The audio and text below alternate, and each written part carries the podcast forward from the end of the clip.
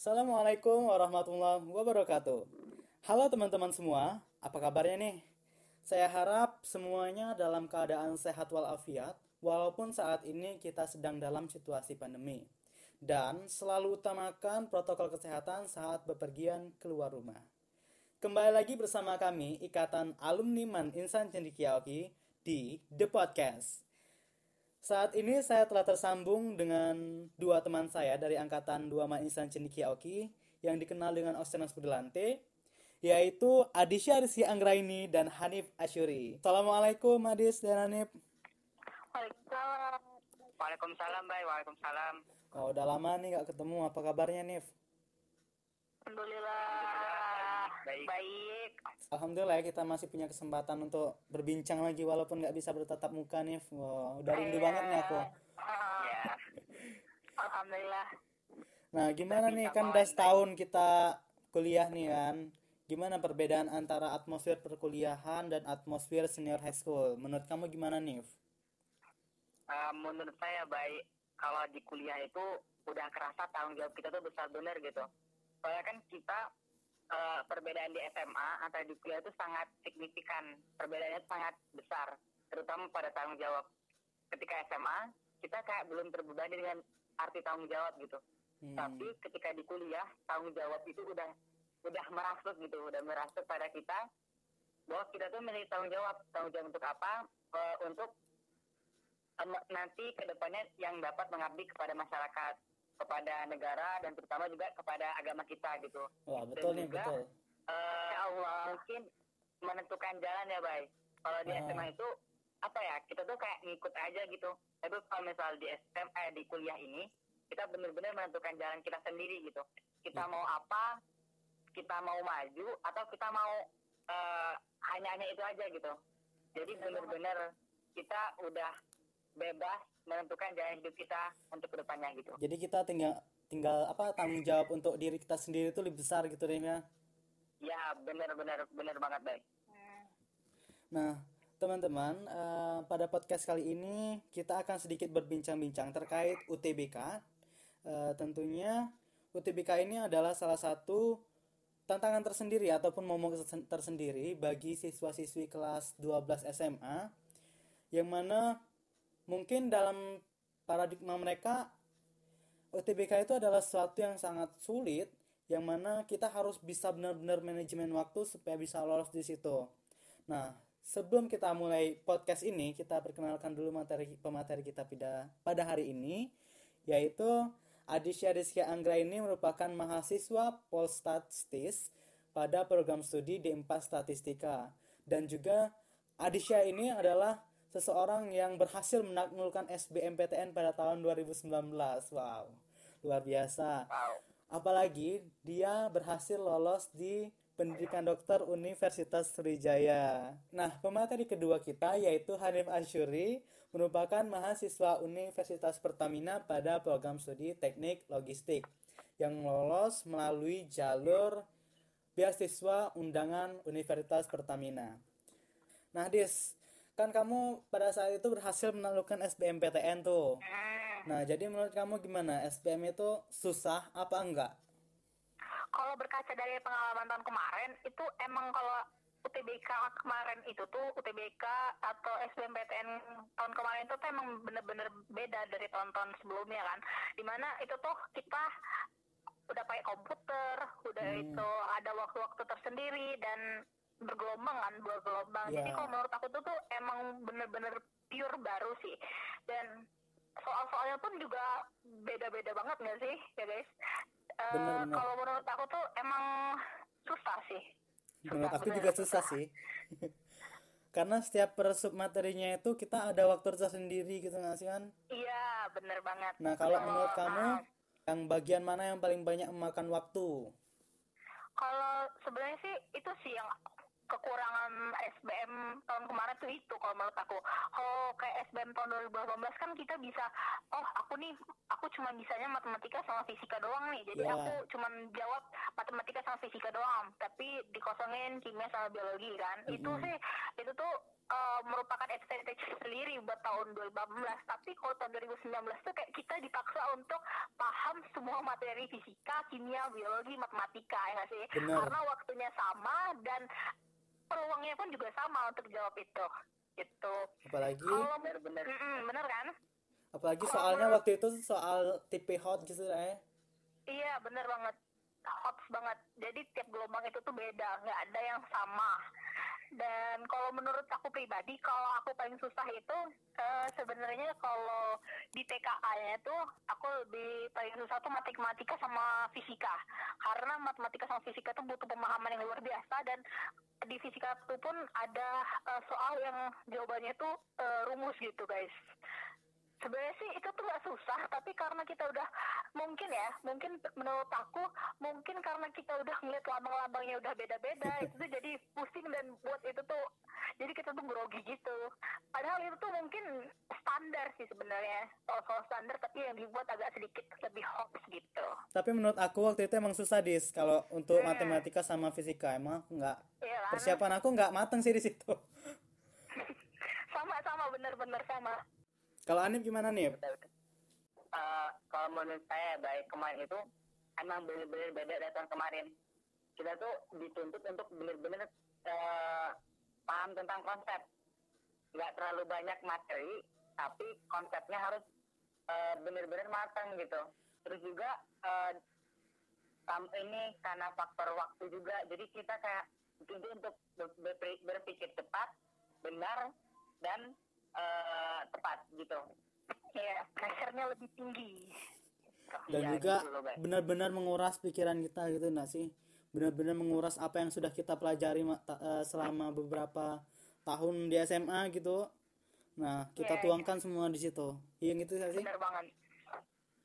nah terus nih eh, gimana sih tips dan trik kalian eh, untuk menghadapi SBM ini sebelum balik di hari hanya Hmm, kalau aku sih mungkin lebih ke persiapan diri sendiri dulu ya.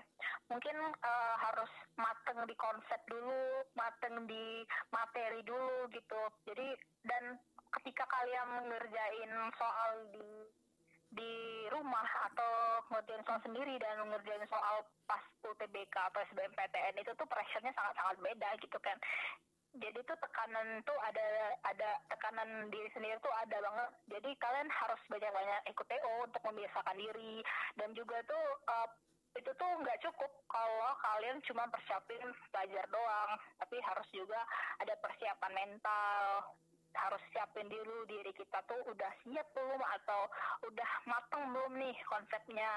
Dan itu tuh jangan lupa juga uh, harus berdoa kepada Tuhan kan. Karena kita tuh udah karena kita udah berusaha untuk diri sendiri kita minta hasilnya yang terbaik kepada Tuhan benar gitu. benar ya benar. benar nah kalau kamu sendiri tuh sebenarnya lebih memahami konsep gitu atau lebih ke latihan-latihan soal dis karena kemarin itu jaraknya itu cuma tiga minggu ini sih kalau tahun ini tuh emang advantage banget untuk yang tahun ini karena jarak waktunya sangat sangat sangat sangat lama. Kalau tahun kemarin itu cuma tiga minggu antara UTBK pertama UTBK pertama dan setelah UN pas kita keluar dari IC. Jadi itu cuma tiga minggu dan kalau menurut aku kalau untuk aku sendiri kalau aku untuk cuma belajar materi itu tuh kayaknya kurang ngotot deh gitu. Jadi aku langsung terjun ke soal dan ketika aku nggak paham soal ini nih baru aku baca materinya lagi. Dan itu tuh helps me banget gitu buat Oh iya waktu itu kamu baru mulai persiapan pas sudah pengumuman SNMPTN itu dis ya Iya bener banget. Karena aku tuh kemarin salahnya aku itu terlalu berharap di senam PTN. Jadi sebelum pengumuman senam PTN aku senam PTN tuh aku masih berleha-leha, masih belajar, masih pokoknya ya masih leha-leha gitu, belum Iya, terlalu fokus untuk SBMPTN gitu. ya kebanyakan teman-teman kita tuh mereka lebih kayak mendambakan dambakan SNMPTN gitu kan teman-teman kita tuh terlalu berharap di, ke SNMPTN sehingga waktu untuk mereka persiapan di UTBK-nya itu nggak lama gitu. Sedangkan teman-teman yang lain yang mau menghadapi UTBK itu mereka sudah persiapan jauh-jauh hari gitu kan? Iya bener banget. mungkin mungkin bener baik gitu baik nah lalu eh, kalau tips saat hari hanya gimana Menurut aku tips hari hanya itu tuh uh, pertama tuh kita karena ini nih udah lagi pandemi ya harus siapin lah masker, hand sanitizer, pokoknya perlengkapan perlengkapan yang detail yang kecil-kecil itu kayak kartu peserta, alat tulis itu tuh harus persiapan banget dari uh, malamnya atau kemarinnya atau lusa kemarin lusanya itu tuh harus disiapin banget. Terus kalau menurut aku tuh keep calm, jadi kita tuh tetap tetap fokus tapi santai gitu. Jangan terlalu terbebani dan jangan terlalu insecure lihat teman-teman yang uh, yang kayak hebat-hebat banget gak sih? Kalau kita yeah. lihat pas tes tuh kayak wow ini orang banyak banget. wajahnya. Uh, uh, bener kayak mereka tuh kayak pede. Tapi itu tuh jangan jangan sama sekali ngancurin mental kita gitu. Karena ketika kita udah ngeblank sekali tuh udah udah selesai. Udah lupa semua materi-materi atau soal-soal yang udah pernah kita pelajarin gitu. Dan terakhir sih kalau menurut aku uh, harus banget uh, nenangin diri itu tuh uh, dengan berdoa kepada Tuhan gitu. Karena itu tuh lebih nge ngekom kita biar lebih tenang gitu. Kalau dari Hanifnya gimana nih? Iya benar kata Hadis. Uh, memang kita harus uh, lebih tenang ketika di hari H. Jangan terlalu apa ya terbebani lah. Intinya uh, kita kan udah persiapan tuh udah berhari-hari. Uh, kita persiapan belajar latihan soal. Terus pas di hari H fokus saja kita uh, di hari itu. Kita kerjain soal semampu kita yang kita bisa gitu. Terus juga peralatan yang kecil-kecil jangan lupa kan sayang tuh kita nggak boleh masuk karena peralatan kecil. Aduh jadi gagal iya kan? biasanya itu rawan tuh ya. Bener banget. Iya. Nah kan ini ada ada yang lupa nih. Uh, sebelum satu hari sebelum hari H kan biasanya orang-orang tuh kan ngomongnya waktu istirahat udahlah nggak usah ngerjain apa-apa nggak usah persiapan nggak yeah. usah ngerjain soal. Tuh gimana yeah. kalau menurut kalian? Kalau menurut aku sih tergantung pribadinya masing-masing ya. Karena tiap orang tuh punya capability masing-masing. Ada orang yang ada orang yang pas hari H atau Hamin berapa jam itu dia langsung inget semua gitu. Power up kepepet ya ada juga tapi kalau menurut aku untuk SBM sebuah tes yang sangat-sangat wow itu kayaknya menurut aku agak terlalu gimana gitu kalau misalnya kita power up kepepet. Jadi kalau menurut aku sih lebih baik uh, kita tuh cuman muroja atau cuman baca-baca materinya doang. Jangan sampai nguras otak kalian untuk untuk SBM nanti gitu. Oh iya gitu. Jangan jangan sampai uh, buat kita down gitu nggak sih? Nanti iya, kita malah sakit gitu bener, pas bener. hari hanya kita nggak bisa ikut ya. UTBK kan sayang iya. banget. Nah kan tahun 2019 lalu kan ada TKA sama TPS nah itu sub materinya iya. apa aja tuh? Ingetan aku ya TPS itu tuh punya subtes empat. Ada pengalaman umum pemahaman pengetahuan dan pemahaman umum dan pengetahuan kuantitatif. Kalau TKA itu tuh simbio gitu. Oh. fisika kimia biologi. Nah terus uh, nah terus kan UTBK tahun ini kan kita hanya TPS gitu dis ya? Iya bener banget. Nah ya, itu gimana bener. menurut kalian? Apakah ini akan lebih menguntungkan untuk yang mengikuti UTBK tahun ini atau nggak sama sekali menguntungkan bagi mereka menurut aku pribadi sebagai orang yang sudah pernah mencoba UTB kedua kali TPS itu sangat-sangat menguntungkan sebenarnya karena tesnya mudah dan simple dan praktis daripada TKA yang menguras energi dan otak tuh sangat-sangat itu sih. Kalau menurut aku sangat-sangat sangat-sangat menguntungkan sekali bagi yang tahun ini cuma TPS doang dan apalagi uh, waktunya yang cukup lama ya kan? Yeah. gelombang satunya aja 5 Juli. Sedangkan kalau kita bandingkan dari tahun kemarin itu tuh kita gelombang pertama itu tuh dimulai bulan April sampai Mei. Jadi tahun ini nih dimulai bulan Juli. Kalau menurut aku sih uh, waktu kalian tuh sebaik-baik mungkin manage diri kalian untuk nggak males dan itu tuh emang kalau kalau orang yang bisa nganalisis peluang ini tuh bener-bener wow gitu Oke, okay, nah, Nah, kalau menurut Hanifnya gimana? Kalau menurut saya, Bay, tahun ini itu kayak semua manusia, eh, semua uh, peserta itu memiliki kesempatan yang sama gitu, Bay. Kalau hmm. kalau tahun kemarin itu kan kayak terbebani dengan TKA, TKA. Soalnya kan ada ada uh, kemampuan eh, orang kan beda-beda tuh ada Iya. yang memang bener mantap fisikanya ada yang bener eh, mantap ngafalnya gitu ya betul Nah, betul kalau tahun ini itu kayak seragam gitu. Kalau eh, TK, TPS itu kan eh, didasarkan pada kemampuan berpikir ya, bukan eh, Hmm. kemampuan peng- pengetahuan yang ada di sekolah gitu. iya lebih Iya, penalaran kita Ya, gitu. Jadi Ya. meskipun jadi kalian tuh eh, memiliki peluang besar untuk bisa menjawabnya tanpa terkecuali tidak memandang status mereka ya dalam eh, dalam kutip ini mungkin eh, di sekolah dia pinter MTK, dia pinter fisika itu nggak memandang di sini. Iya, banget. bener-bener ya bener-bener bersaing secara sehat, bersaing secara eh, imbang gitu. Dan juga ini menjadi eh, meskipun peluang tapi juga menjadi bencana. Maksudnya gini, ketika tahun kemarin kan eh, nggak semuanya eh, pinter fisika tuh, jadi kita Betul. bisa maksimal fisika lah atau apalah Mm. gitu. Nah, tapi tahun ini itu semuanya tuh pada bisa TPS gitu. Otomatis saingannya akan lebih lebih tinggi dibanding tahun oh kemarin iya gitu. betul betul Ya, Ya. sedangkan tahun lalu aja itu kan hampir diperkirakan kan 85% dari orang yang mengikuti mengikuti SBMPTN itu kan nggak lolos gitu kan nah Ah, kemungkinan tahun ini kan Bay. lebih ketat lagi Nah. persaingan mereka gitu untuk masuk perguruan tinggi Ya, ya, le- bener baik bener.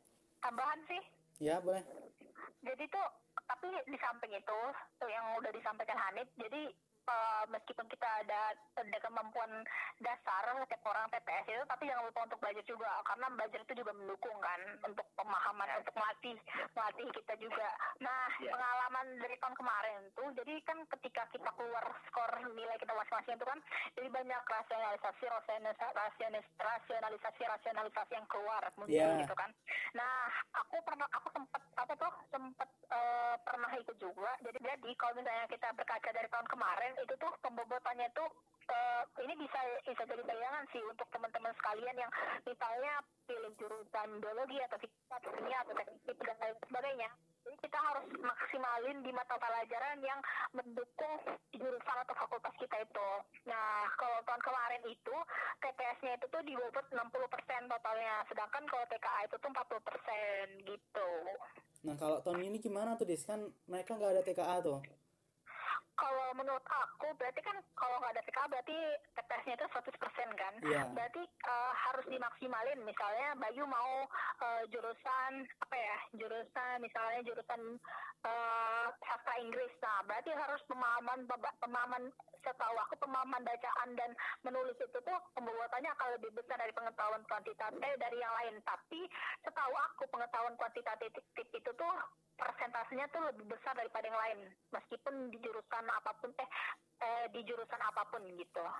tapi kita Iya, nggak benar-benar. boleh ya Nah. begitu meremehkan SBM tahun ini walaupun cuma TPS karena kita nggak tahu sistem penilaian gimana jadi gimana saran kalian untuk teman-teman kita yang akan mengikuti UTBK tahun ini Eh, kalau menurut aku sih eh, semangat meskipun udah sampai bulan Juli berjuangnya Eh, karena sistemnya tahun ini tuh beda ya udah dipilih jurusannya kalau menurut aku sih tanggung jawablah eh, atas pilihan yang udah kalian pilih.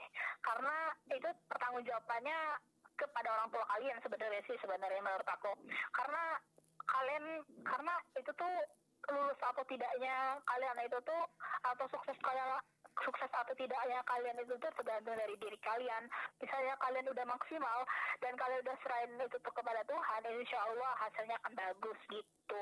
Tapi jangan menyamping jangan juga kalian cuma belajar terus belajar terus tanpa refreshing atau tanpa misalnya tanpa lihat sekitar itu tuh juga salah gitu. Karena kesehatan juga penting eh refreshing juga penting untuk eh, untuk menyegarkan otak kalian karena nggak melulu cuma belajar gitu guys. Dan itu tuh kalau misalnya ini nih satu paham yang aku selalu ingat. Kalau misalnya aku mau ujian misalnya ujian dua minggu nih atau uh, jarak antara aku uh, misalnya jarak antara aku ujian itu tuh kayak satu bulan lagi. Jadi aku akan memanfaatkan waktu itu tuh dengan sebaik mungkin dengan sebaik-baik mungkin. Misalnya aku capek atau aku lelah atau atau gimana gitu. Aku biasanya tuh uh, apa ya eh, misalnya nyegerin pakai HP atau nonton film atau mungkin kalian punya cara-cara tersendiri kan.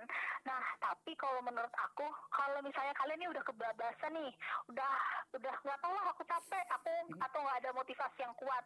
Nah, kalian tuh harus berpikir kalau waktu kalian satu bulan itu tuh cuma satu bulan kalian tuh belajar. Sisanya ketika kalian udah lulus, kalian pasti udah udah banyak banget balasan-balasan dari kesusaraan kalian yang satu bulan ini akan terbalaskan dari kalian lulus dan kan jarak antara daftar ulang itu juga panjang kan. Jadi itu tuh uh, make sense sih kalau menurut aku gitu. Tuh benar-benar Riz. Ya benar.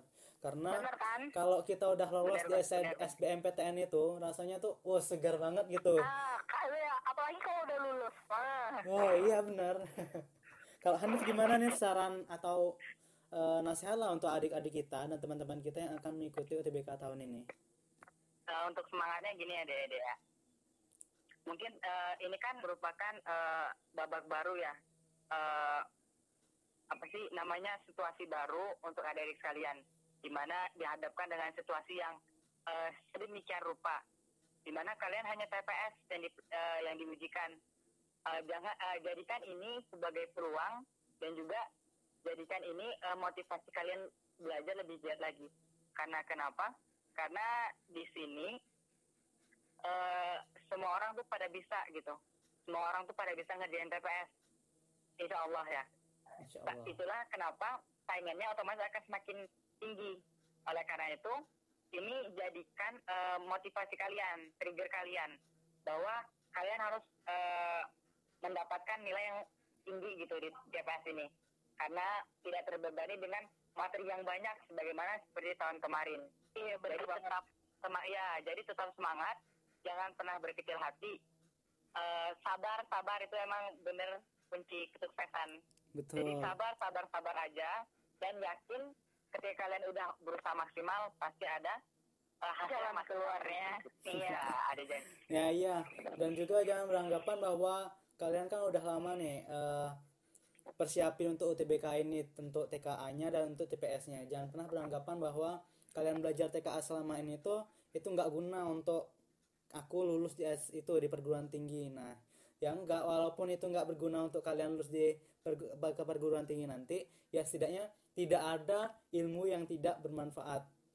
bener banget Bener. apalagi apalagi tek apalagi eh, soal tipe-tipe soal TPS itu tuh eh, banyak banget yang dipakai kalau untuk ikatan dinas tes TPNS tes mandiri itu tuh guna sih kalau menurut aku berbicara tentang UTBK pastinya ada suka dukanya nih.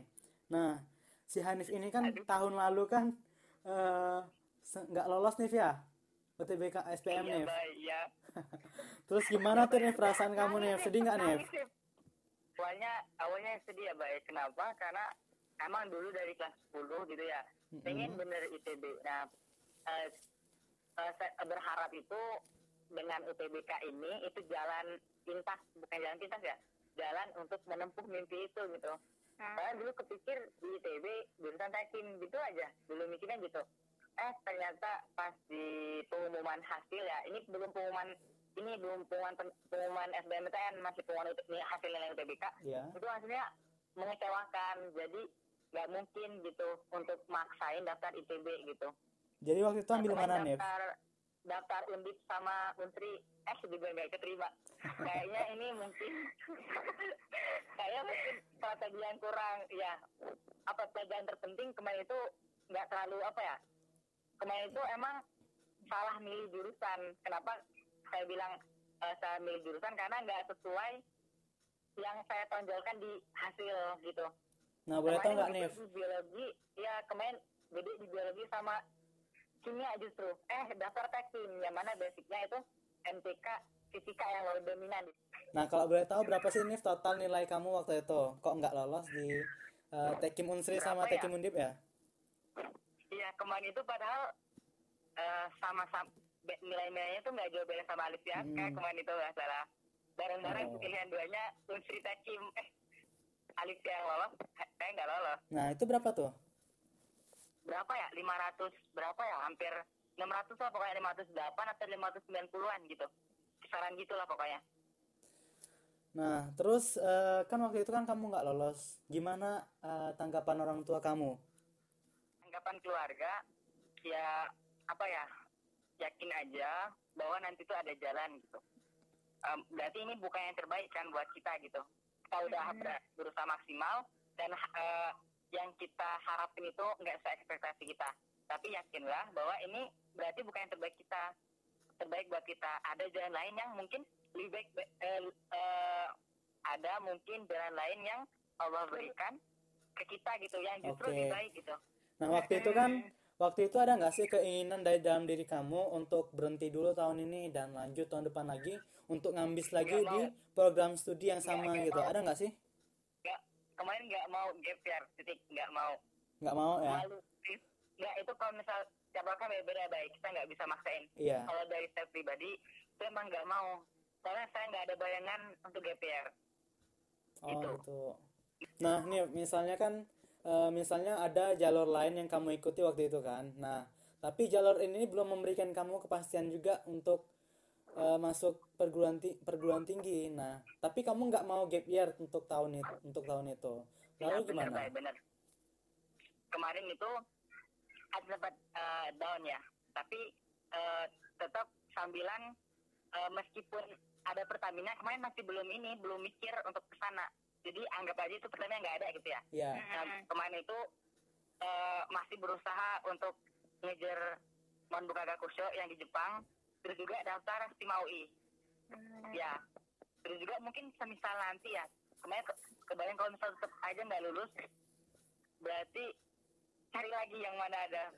Pokoknya harus ada gitu. Entah kenapa eh, kemarin itu eh, ketika ketika udah Jepang udah eh, selesai tes itu kayak masih yakin-yakin gitu.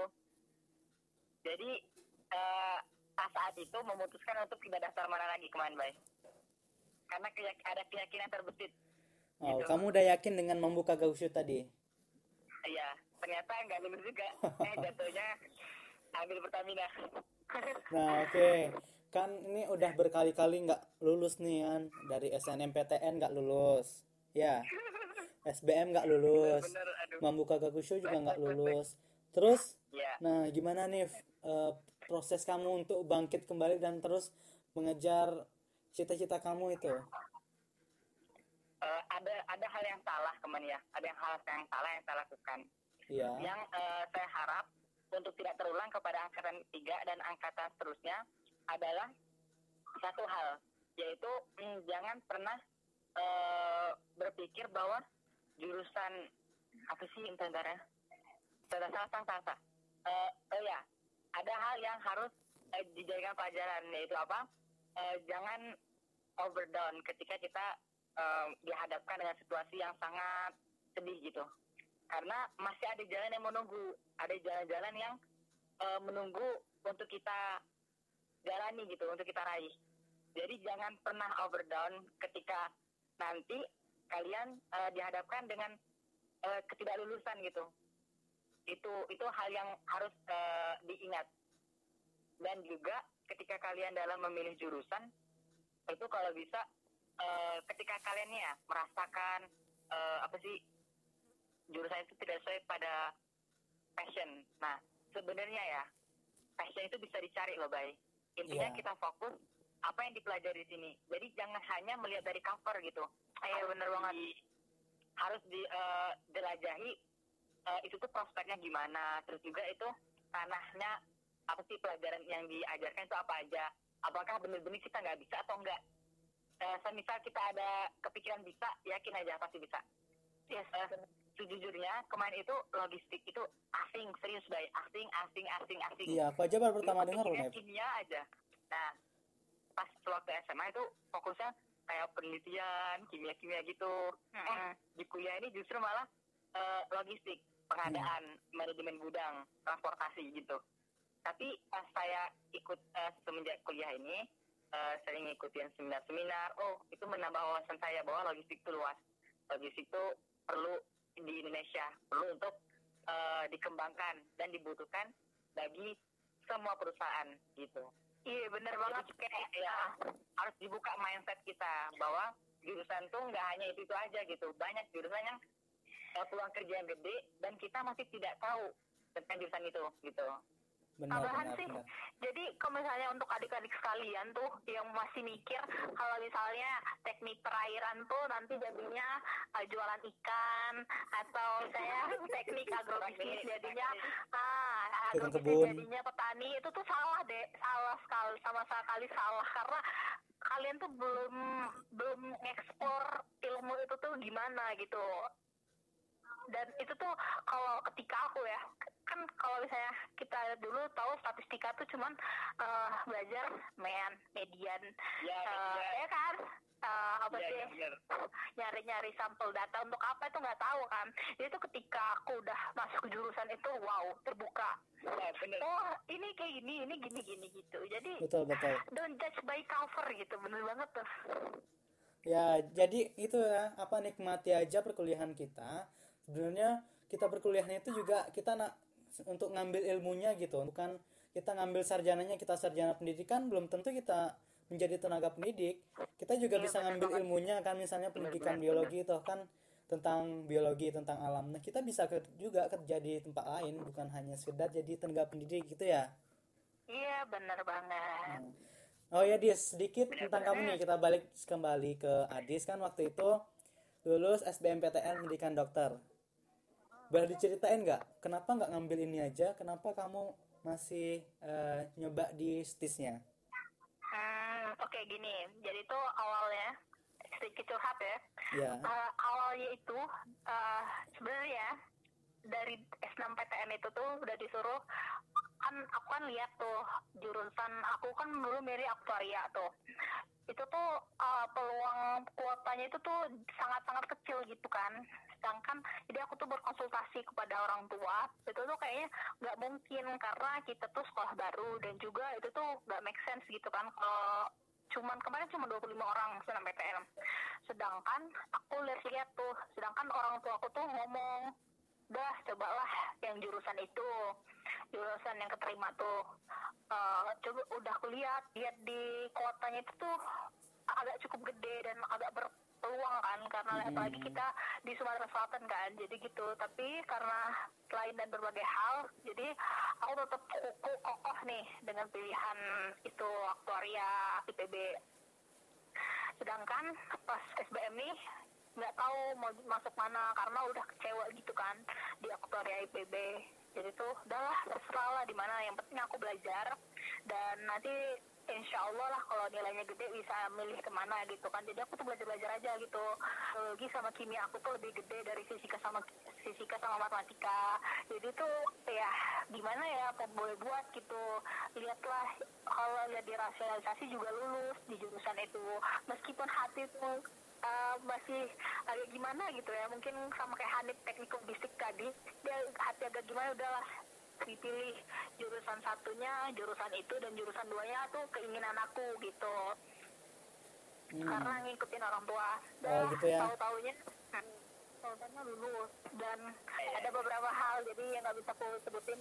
Di SI kenapa aku milih SIS selain eh, selain selain peluang kerja di jurusan ini nih sama-sama bagus dan peluang kerjanya juga sama-sama bagus. Jadi eh, aku nih buat di SIS aja karena aku tuh bisa eh, ngekspor eh, capability yang aku punya. Dan aku tuh juga bisa mungkin bisa meringankan beban orang tua kalian tahu dah eh kenapa aku pilih itu tuh eh. Aku tuh eh ngedownnya gila 11 juta gila kata aku tiap 6 bulan sekali. Belum bukunya berapa belum alat alat dokternya lu kan di sini Jo. Bukan di oh iya eh, Dik. pak. Sorry sorry sorry sorry. Eh, soalnya kedokteran itu di Palembang kan bukan di Mm-mm. lain oh iya iya. Ya, belum alat alat kedokterannya. Belum nak koasnya kayak berapa. Ih gila kata aku tuh. Salah lah di situ rasional gitu rasional kan gitu. Iya benar benar juga. oh, kan? Nah, Nif kan tadi ini kan eh, kamu berhasil lolos di Universitas Pertamina. Itu melalui jalur apa sih, Nif? kemarin jalur biasa undangan. Itu serius itu kayak apa ya? Juru eh, jalur yang mana itu kayak penipuan menurut saya kemarin ya. Soalnya tiba-tiba aja gitu loh bay. Dulu dari email dapat email terus nanya ke teman teman bilang gak ada yang dapat saya sendiri kan heran kan Nah, kok gitu ya? ternyata Jadi dari nggak ada tahap-tahap awalnya gitu ya tahap registrasi ini itu nggak ada. ada sih tahap cuman kayak eh, lebih ke registrasi ulang gitu Oh berarti Gitu. setelah kamu dapat email kamu baru registrasi. iya gitu ternyata eh, ketika saya tanya pas di kuliah itu eh, karena saya daftar ITB Hmm. tapi nilainya eh, kurang sedikit jadi Mm-mm. dipindahkan ke Pertamina gitu karena Oh, eh, ya karena hmm. rektor eh, Pertamina sekarang itu eh, mantan rektor ITB tahun lalu gitu jadi Oh. Oh. itu eh nilai itu itu nilaimu yang nilaimu yang SNMPTN kemarin. iya iya next Oh. Gitu. Nah, tapi tahun ini sekarang IC kan dapat undangan ini kan, undangan yang seleksi lokal, maksud seleksi lokal ini eh, di jaring Aulia sama sih Syarif ya kemarin udah lolos. Oke, di penghujung podcast kita ini ada nggak eh, satu statement, atau kalimat yang ingin kalian sampaikan ke adik-adik kita? Nah, mungkin ini ini baik. Eh, eh, buat adik-adik sekalian, eh, khususnya angkatan 3 yang bentar lagi nih tinggal menghitung hari untuk melaksanakan UTBK. Tetap semangat, eh, jangan pernah minder, jangan pernah putus asa. Kalian selama ini udah belajar tiga tahun, kerahkan semua maksimal apa yang kalian punya. Jangan pernah down, jangan pernah over down. Yakin bahwa ketika kalian tidak bisa mewujudkan di satu hal, maka ada jalan-jalan lain, jalan-jalan kesuksesan lain yang menunggu kalian di depan. Betul. Jangan pernah eh, ketika kalian over down, sampai-sampai kalian eh, putus asa gitu. Seolah-olah tidak ada eh, Allah yang senantiasa selalu eh, mengiringi setiap langkah kita gitu. Oke, terima kasih Anif. Adis? Kalau aku pribadi, bentar. Pribadi sih, eh, cari dulu motivasi kalian buat belajar, apa motivasi kalian untuk eh, masuk jurusan ini, atau pokoknya sesuatu tuh harus didasarkan motivasi yang kuat, biar kalian itu nggak terlalu nggak bos, nggak cepet bosen dan emang emang itu yang kalian pegang gitu. Jadi harus perkuat dan harus perkuat niat juga sih sebenarnya untuk ngejalanin itu semua. Percuma kalau misalnya kalian semangat semangat di awal, da- tapi kalian ngedownnya di akhir-akhir kayak Hanif kayak kayak kata Hanif tadi. Jadi itu sih harus dibiasakan, harus dibiasakan mentalnya juga. Oke, terima kasih. Nah, eh, oke teman-teman, percayalah bahwasanya setiap orang itu memiliki kesempatannya masing-masing dan saat kalian eh, tidak berhasil di jalan yang ini, pasti ada jalan yang lain untuk kalian sampai di tujuan kalian itu. Eh, oke, di akhir podcast ini saya mo- dan teman-teman pemateri mohon maaf apabila ada salah kata. Wabillahi taufiq wa hidayah. Wassalamualaikum warahmatullahi wabarakatuh. Waalaikumsalam warahmatullahi wabarakatuh.